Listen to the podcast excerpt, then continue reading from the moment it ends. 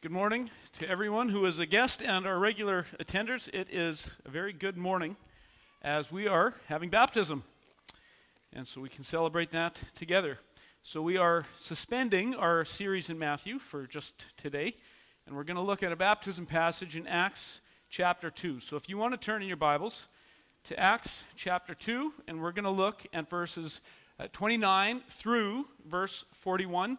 Once you've found it in your Bible, then I would ask as you stand uh, in reverence as we read God's Word. Acts 2 29 to 41, and these are the infallible words of God.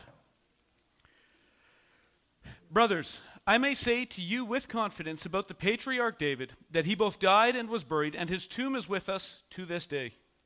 Being therefore a prophet, and knowing that God had sworn with an oath to him that he would set one of his descendants on his throne, he foresaw and spoke about the resurrection of the Christ, that he was not abandoned to Hades, nor did his flesh see corruption. This Jesus God raised up, and of that we are all witnesses. Being therefore exalted at the right hand of God, and having received from the Father the promise of the Holy Spirit, he has poured out this that you yourselves are seeing and hearing. For David did not ascend into the heavens, but he himself says, The Lord said to my Lord, Sit at my right hand until I make your enemies your footstool. Let all the house of Israel therefore know for certain that God has made him both Lord and Christ, this Jesus whom you crucified. Now, when they heard this, they were cut to the heart, and said to Peter and the rest of the apostles, Brothers, what shall we do? And Peter said to them, Repent and be baptized, every one of you, in the name of Jesus Christ for the forgiveness of your sins and you will receive the gift of the Holy Spirit. For this promise is for you and for your children and for all who are far off, everyone whom the Lord our God calls to himself. And with many other words, he bore witness and continued to exhort them, saying, Save yourself from this crooked generation. So those who received his word were baptized, and there were added to that day about 3,000 souls. And you may be seated.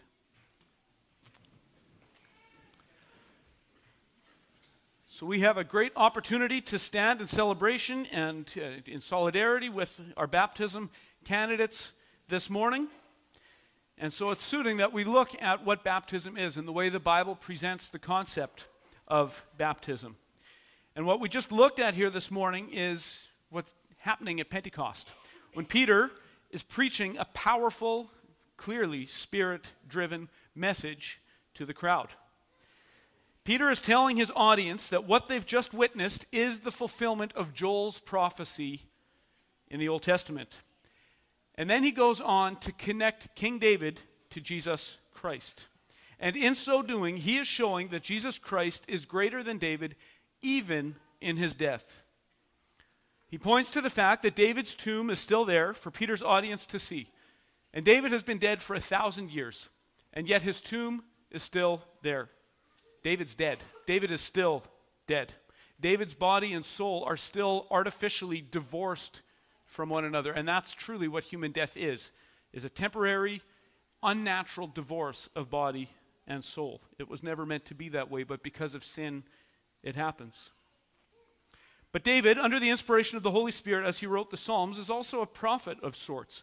And David knew that one of his grandsons would be resurrected and to take his throne and to exalt it to even greater and deeper cosmic and eternal glory. David's tomb is still there. David's body and soul are still divorced from one another. But now, this greater David, this greater son that came from David's body, Jesus Christ, his body and soul have just been knit back together in resurrection, and he comes walking out of the grave. And that's the basis for all that we do and think and say and worship as Christians. Peter, here in his sermon, is presenting Jesus Christ as the better David on the better throne, and he is leaving his audience without any excuse. They've been witness to all of this, they've seen it with their own eyes. They have no excuse whatsoever. And this clearly forces Jesus' Jewish audience into a serious time of decision. If Christ is who he says he is, and who the Old Testament says he is, then they must bend the knee to this king or they will be faced with being condemned by the prophets who spoke to them, by David, who told them about this, that was going to happen, and ultimately they are going to be abandoned and condemned by God Himself. But Peter closes up this portion of his sermon in verse 34 and 35 with what I always like to call God's favorite Bible verse because this Bible verse shows up everywhere in the New Testament. It's like a big E on the eye chart. Uh, Psalm 110:1 is what Peter is quoting here, and it is absolutely a controlling theme for all New Testament significance. Psalm 110:1 says exactly this: "The Lord said to my Lord, sit at my right hand until I make your enemies your footstool." And we're not going to do a deep dive on that, but there's two different words here for Lord. The first one is the title of God, the name of God, Yahweh, and the second one is Adonai or an earthly Lord. So basically what the psalm is saying is that King David is looking to a king that is better than himself. And God is saying to that king, who is better than David, Sit at my right hand until I make all your enemies your footstool. In other words, this is the Father telling the Son, after he has completed his mission on earth, the Father tells the Son, Wonderful. Now come up, sit on this throne at the right hand of glory, and you will stay there until all your enemies have been made your footstool. And Christ ascended to heaven 10 days before the events of Pentecost. And now at Pentecost, while Peter is preaching, he is forcing his audience to acknowledge the significance of these events that they've just witnessed. And he is pushing them to respond to this. This isn't just information to take in, this is a life giving message to respond to. And so the people, when forced to see the kingship and the sovereignty and the dominion of Jesus Christ, do respond favorably. Verse 37 says that they were cut to the heart, which means they got it. They were convicted. The Holy Spirit was working to convict them of all this. And yet the Holy Spirit was still not done. He had clearly convicted of them of their sin, and so they're left wondering with the next step okay, what now? What do we do now? And in verse 38, Peter says to them, Repent and be baptized, every one of you, in the name of Jesus Christ, for the forgiveness of your sins, and you will receive the gift of the Holy Spirit. Now, this is a unique time in history uh, because the events of Pentecost are just happening. So there's certain elements here that are unique to this audience, and yet there's a, an underlying principle that remains true. And baptism has remained with us. The timing of the Holy Spirit and all this is unique to the Pentecost events, and yet for us, the outward forms remain. Peter's response is that they need to repent and be baptized. And notice how naturally these two are linked. Okay? It's just like if you're going to do this, then you're going to do the next one. If you, if you follow this chain, the next one just naturally follows. These are links in a chain. And we know that baptism and water don't do anything magical or superstitious. Yet, baptism remains an outward symbol that signifies what Christ has done in the hearts of all those who have repented of their sin. The repentance comes first, and that is what connects us to Christ. It's through repentance, through faith, that we are connected to Christ in the gospel, and baptism must follow. And repentance and faith are often put together, and, and I think sometimes there's a question as well what's different? What are they the same? It's really two, two sides of the same coin. If I were to turn from that piano to the baptism tank, that's one action. Repentance is turning from sin, turning from the old life, turning from being in Adam. Faith is the positive side of it, what you're turning to. It's the same exact action. Faith is the negative side. You're turning, you're leaving the old dead man behind. You're leaving Adam behind. You're leaving your sin behind, and now you are turning your face to Jesus Christ in saving faith. So it's a turning from and a turning towards, and you cannot have one without the other. You cannot be in Adam and Christ at the same time. You must be in one. So this is a full life change. This is a complete U turn. This is a complete change of mind, a complete change of heart, a complete change of direction. And so, this is why these terms are often used more or less interchangeably in the Bible faith and repentance. They're looking at the same action of conversion. And just as Jesus himself went down at the beginning of his ministry to be baptized, so now we follow him in that act. And again, Old, Tas- Old Testament baptism was uh, symbolizing something uh, unique to its own time, it was symbolizing purification. The Jewish people sometimes would practice baptism to make themselves clean before entering the temple. So, what was being symbolized was a cleansing and a washing from sin.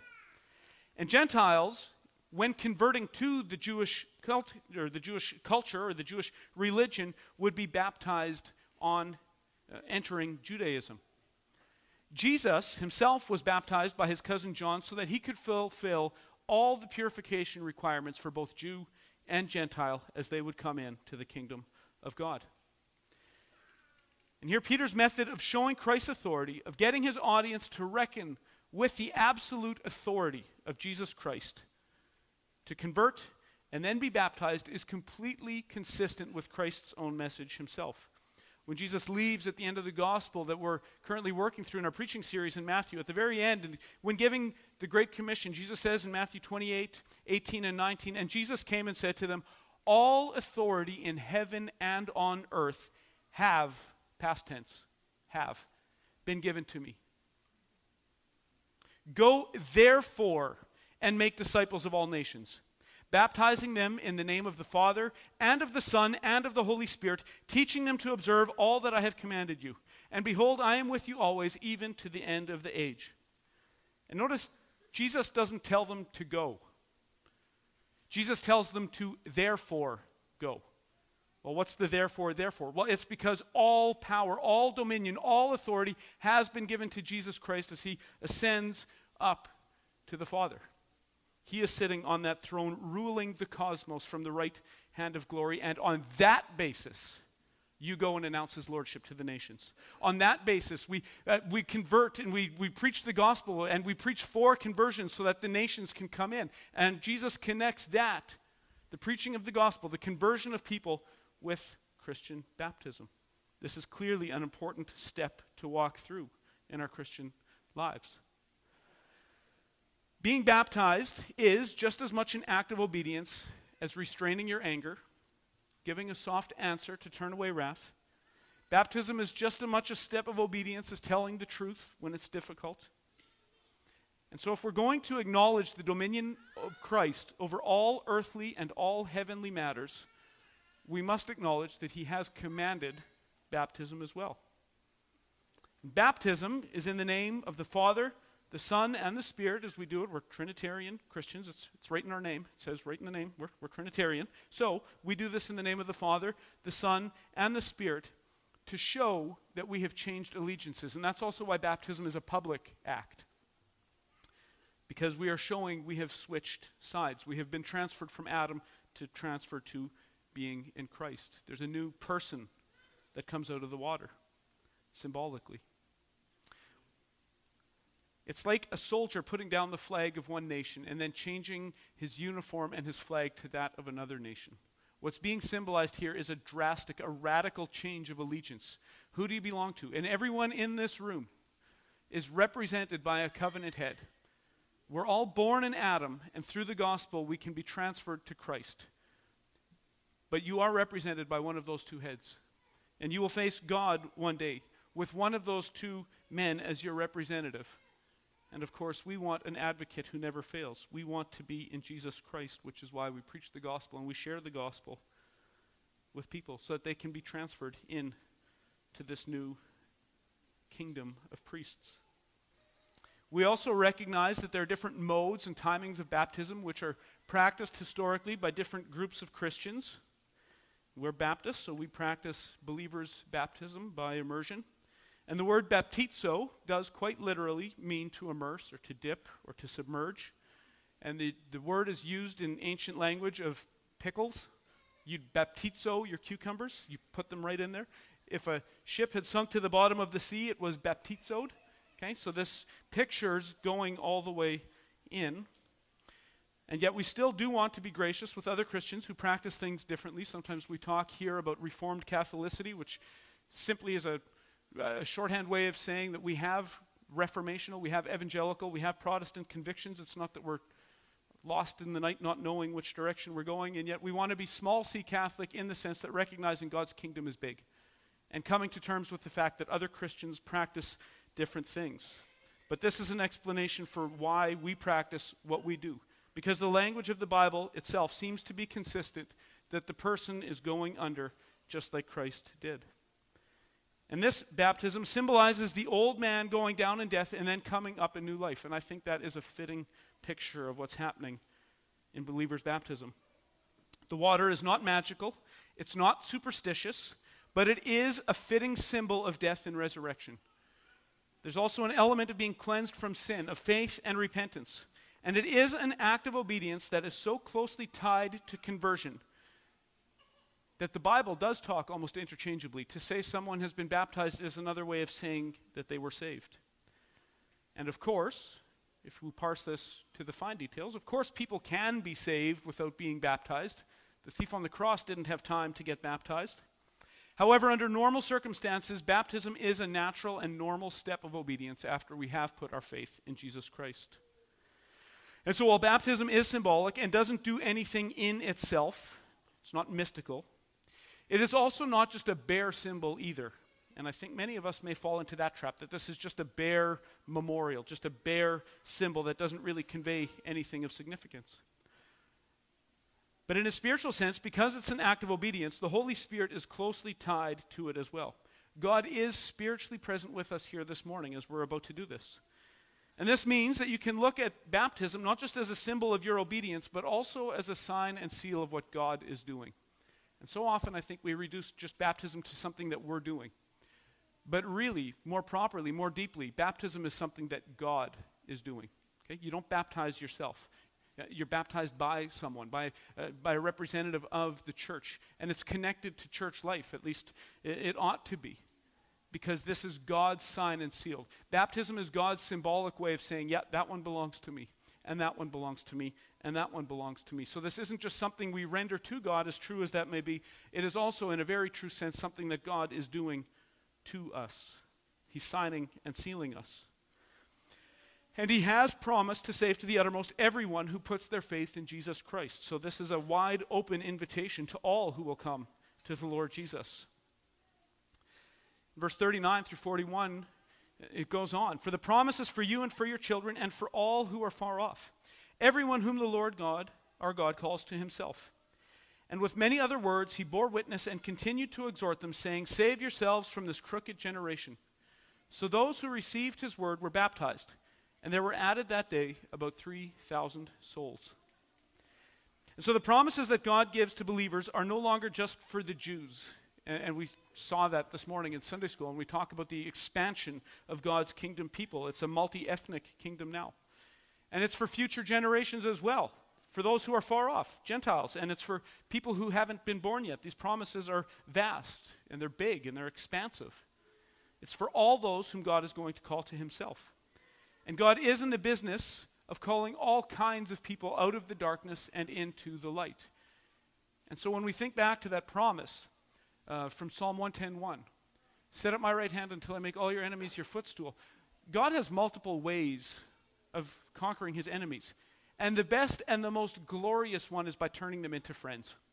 Okay? That is a very real way that God overcomes his enemies is by adopting them into his family and saying, You're mine now. That's the way we want all God's enemies to be conquered. Ideally, as we preach the gospel and as we evangelize. This is what we want. This is what we're aiming for. And God has promised to call many to himself. But notice also that there seems to be a very tight correspondence in verse 41 between those who received the word and those who were baptized. So it was just a natural next step. And because these are adults who are being baptized this morning, I think it's also worth looking at verse 39, which says, This promise is for you and your children. And Nathan and Eilish already have a little scarlet.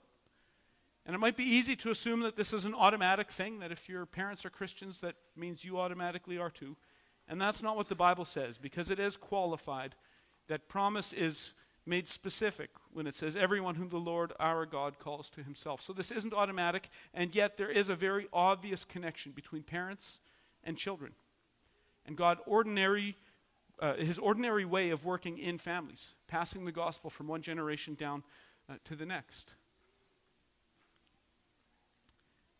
And so, for everyone who's here this morning, there's a word here for us to consider as we walk through this step with Jeremy and with Nathan and with Eilish. If you're here this morning and you know the Lord in a saving way and you have taken this step of baptism already, then let this morning remind you of your own salvation and how God has put his name on you. He's called you Christian. He put his name on you, and he put his sign and seal on you at your baptism. And this ought to spur us on to live as though we actually belong in God's family, that our actions and our lifestyle and our words are consistent with God's name being on us. If you know the Lord and you have yet to be baptized, then maybe this morning can encourage you to start taking steps to prepare yourself for this step. And we would love to help you with that if you like. I was somewhat awestruck this morning. I was wondering, you know, this church is still fairly new and small and humble circumstances, as you can tell. But what's remarkable is that this morning we're going to do baptisms number 19, 20, and 21. Isn't that remarkable? For a little church that did its first baptism a year and a half ago, God is continuing to add living stones into his kingdom. And we're happy to do it again. But if you're here this morning and you do not know the Lord in a saving way, then think through what God thinks of your sin. And Tim read that this morning. The Bible has serious warnings for those who persist in their sin, for those who want to cling to the old ways of Adam. And maybe you can be reminded of how badly you need to be cleansed and change allegiances. And baptism is a graphic picture of exactly that transfer, of going down in death and coming up in new life. And everyone that's breathing here this morning will have to descend very literally into the water of death at some point in our lives. And that is not negotiable. That's a when, not an if. The question is if you will come back up in new life. And Christ promises that all who are his will come back up in new life. Those who persist in their sin will sink eventually into the lake of fire. But those who are raised with Christ come out of the water this morning symbolically at their baptism and physically at the return of Jesus when our bodies are resurrected out of the ground and body and soul are knit back together once again for the new creation. It's sometimes been said to summarize it that if you have only been born once, you are going to die twice. But all those who have been born twice will die only once. Future resurrection, future glory in a new created heaven and earth await you. And if you've got questions about all this this morning, then please gladly come talk to one of us about what it means to be transferred from the kingdom of darkness into the kingdom of light to move from Adam to Christ and to see the substance of what we are going to represent symbolically here this morning. So we're going to close in prayer, and then I'm going to ask our baptism candidates to come up, and they're going to read their testimonies and share with us how God has been working in their lives, and then we will proceed with the baptism itself. Father God, we thank you for your kindness. We want to thank you for your passion, for your own glory, for your zeal, for your name to be famous among the nations. Lord, and I pray that we as a church and we as individuals would share that zeal to get the gospel out, to see the nations come to you, to see people come in one by one into your kingdom, that they may know you in a saving way, that they can have peace, that they know that they are a guest at your table, and that you have covered them completely in your righteousness. Lord, I want to thank you this morning, especially for Nathan and Eilish and Jeremy, as they have been transferred. Lord, and as they are going to walk through symbolically what that looks like this morning. And I pray that for us as a church, that we would be encouraged by this, uh, that we would keep our covenant to them as well, to uphold each other, to encourage one another, to spur each other on to love and good works. And I pray for all our guests this morning, too, Lord, that wherever they are at with you, that this would be a time of uh, considering their standing with you and uh, what obedience looks like in terms of next steps. Lord, thank you for your goodness, and I pray that you'd be with us as we proceed now. Pray this all in the strong name of Jesus.